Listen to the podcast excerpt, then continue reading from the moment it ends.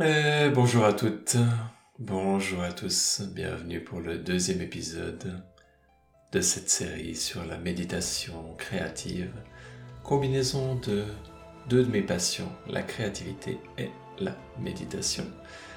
On est au deuxième épisode, on va parler du courant de créativité jaillissant des profondeurs de la conscience. On a déjà fait une introduction au premier épisode. Si vous l'avez loupé, je vous invite à l'écouter avant celle-ci. Ça pose vraiment les bases de ce qu'on va discuter, de certaines choses que je ne vais pas forcément répéter.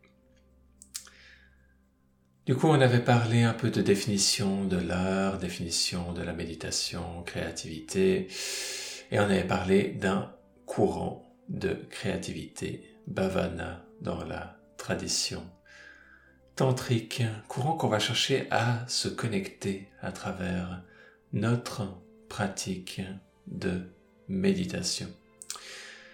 Chose qui est intéressante dans le tantra, c'est que on va avoir des mantras, des outils, des techniques qui vont nous permettre de se connecter à différents aspects de la conscience.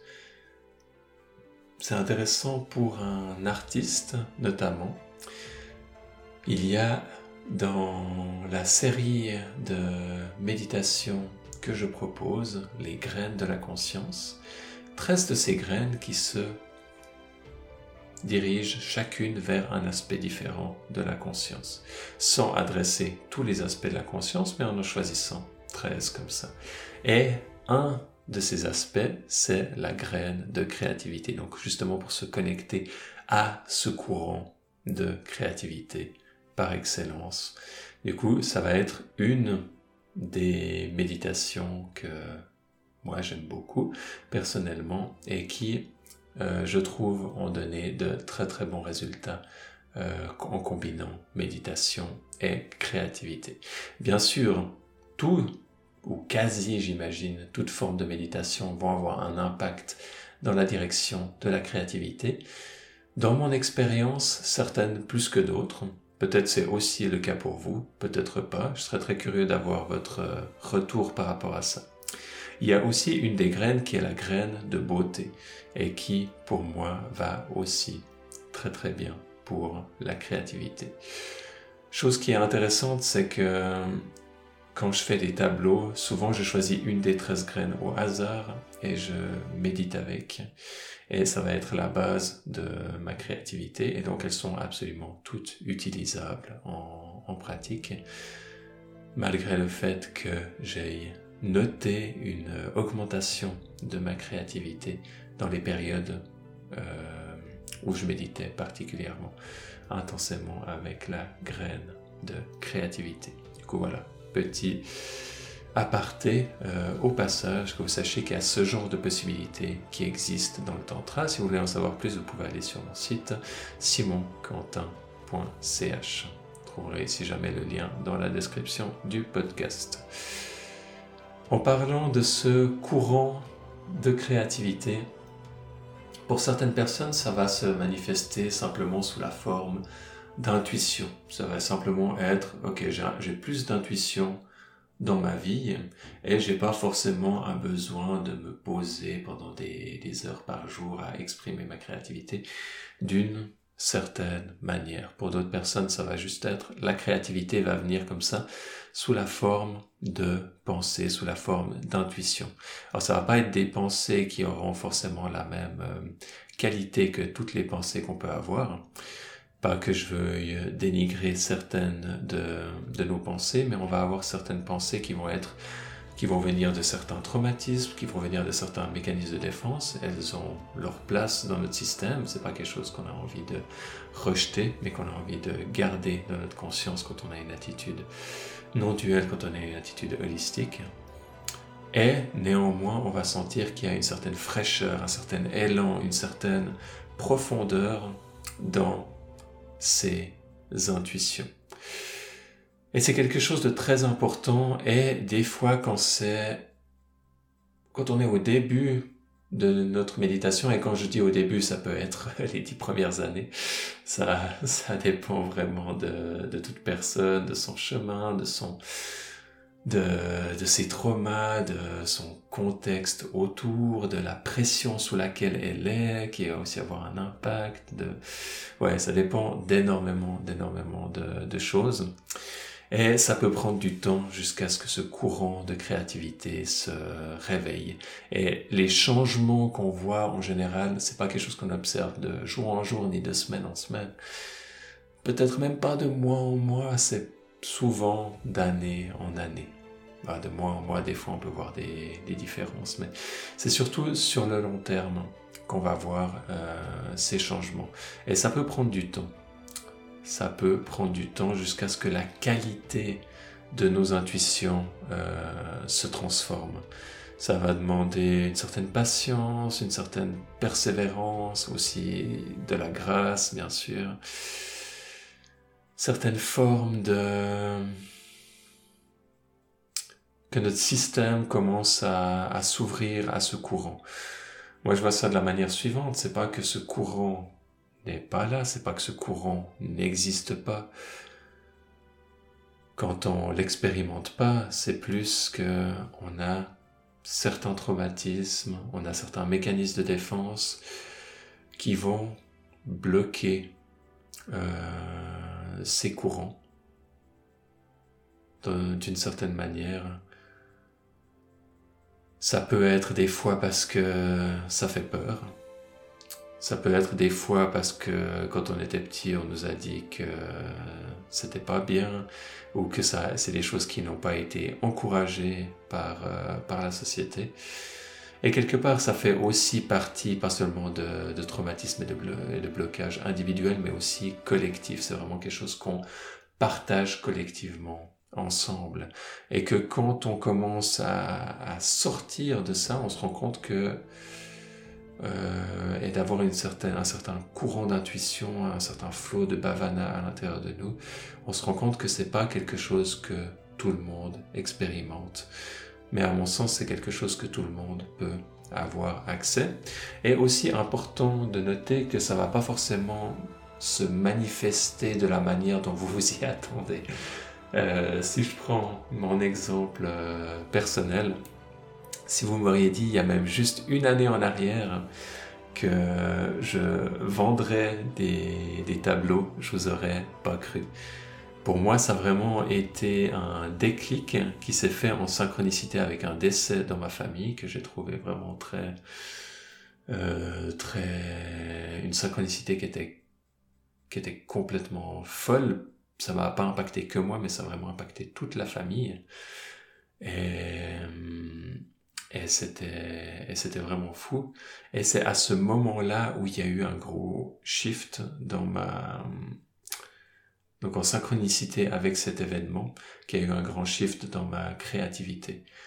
Bien sûr, je pense que le fait que, que, j'ai eu pendant ces 10-15 dernières années une pratique euh, très assidue de, méditation sous, différentes formes a comme préparé mon système à pouvoir euh, surfer cette vague et qu'il y a eu définitivement des choses pas très sympathiques qui sont et très lourdes qui se sont passées dans ma vie ces, ces dernières années et que j'ai eu la, bon, un système qui était, qui était relativement prêt pour pouvoir intégrer ces choses-là et pas être complètement amené au fond de la piscine, au fond du bac pendant une très très longue période.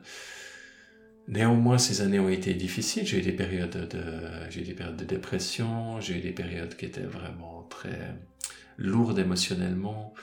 Euh, j'ai eu des périodes sous intense pression financière euh, à, finir, euh, à finir les, mois avec.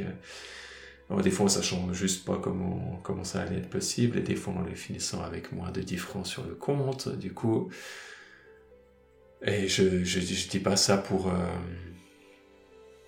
euh, euh, pour, me, pour me plaindre ou pour, pour amener toute, toute cette une, forme de, une forme de pitié sur, sur mon expérience, mais plus pour, pour pouvoir comprendre un peu ce, ce mécanisme que je pense que, que, mon système avait été progressivement préparé à ça et qu'il y a un événement qui était un peu comme un événement déclencheur et que à partir de cet événement qui était l'été passé, tout a commencé petit à petit à, à, à, venir. J'ai commencé, je me suis mis à la calligraphie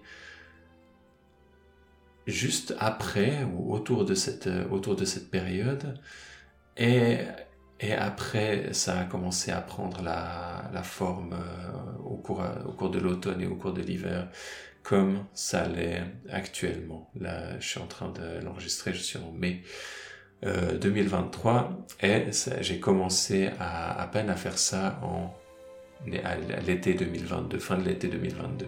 Après, j'ai fait ça de manière très très assidue et qui fait que ça s'est développé assez vite, mais beaucoup de personnes et moi-même sont surpris de la vitesse à laquelle tout ça s'est développé dans ma vie.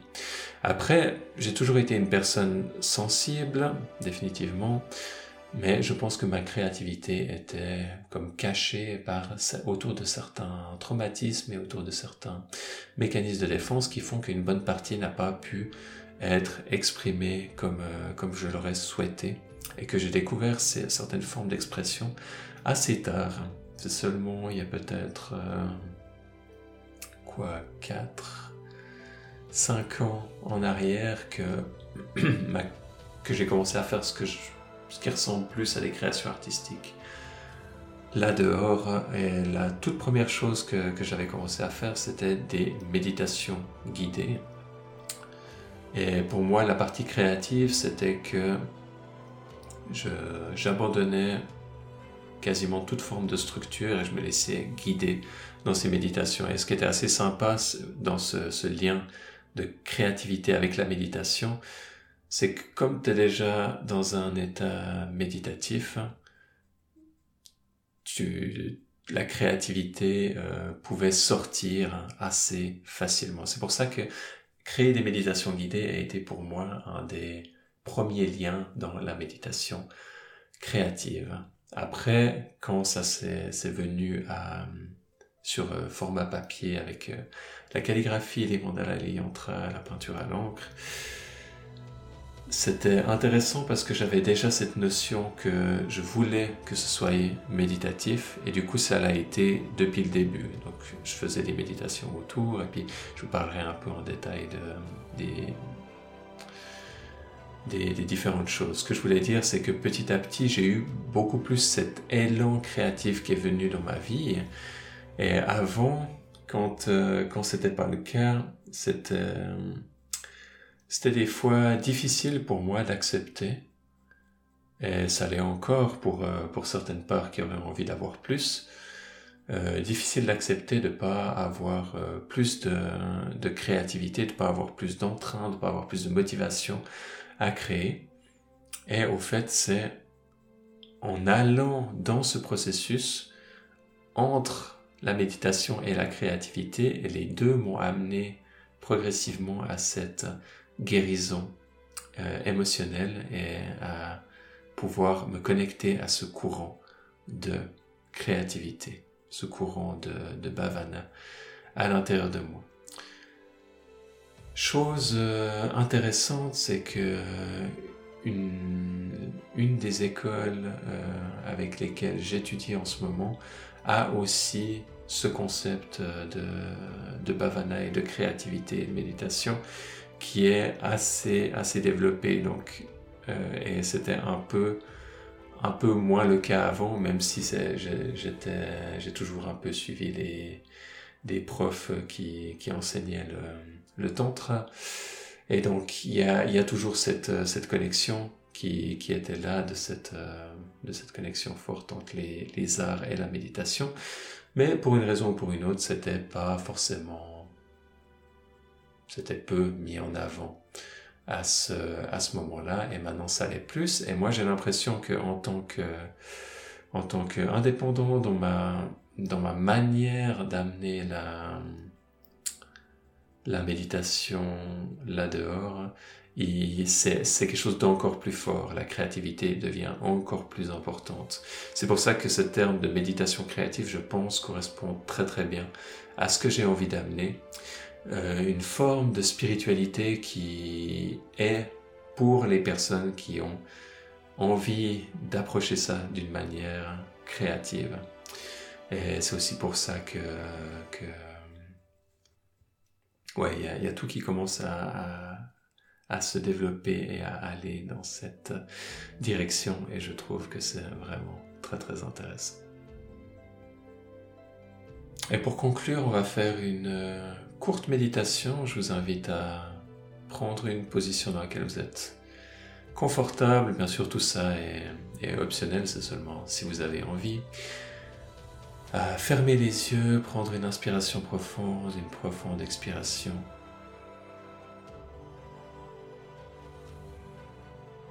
Et commencez à diriger votre attention dans le corps. On va tâcher d'illustrer la théorie par la pratique aujourd'hui en se connectant à son courant de créativité intérieure.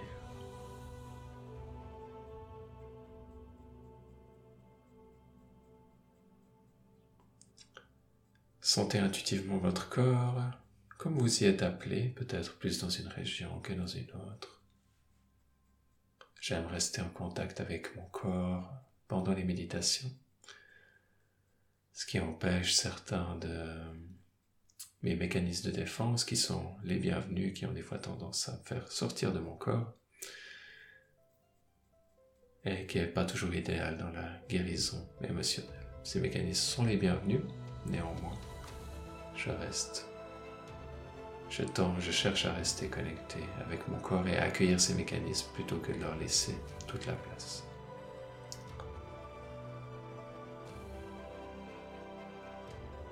Et j'invite le courant de créativité Bhavana à l'intérieur de moi. Simplement une intention. Et simplement parce qu'on partage ce moment ensemble, même si vous écoutez ça dans le futur par rapport à moi, il y a une certaine énergie qui est transmise. Et pas seulement à travers moi, mais aussi à travers toutes les autres personnes que vous qui écoutent, qui écoutent ou ont écouté cet enregistrement. Du coup, ça crée comme un effet collectif l'énergie de groupe dans laquelle ensemble on crée quelque part au-delà de l'espace-temps, peu importe à quel moment vous l'écoutez cette énergie de se connecter avec ce courant de créativité. Juste une intention, bien sûr, si vous avez reçu des initiations qui vont dans cette direction, allez-y. Si vous avez fait l'acquisition des graines de la conscience, vous pouvez en utiliser une comme la graine de créativité ou une autre qui vous inspire en ce moment. Sentez-vous libre.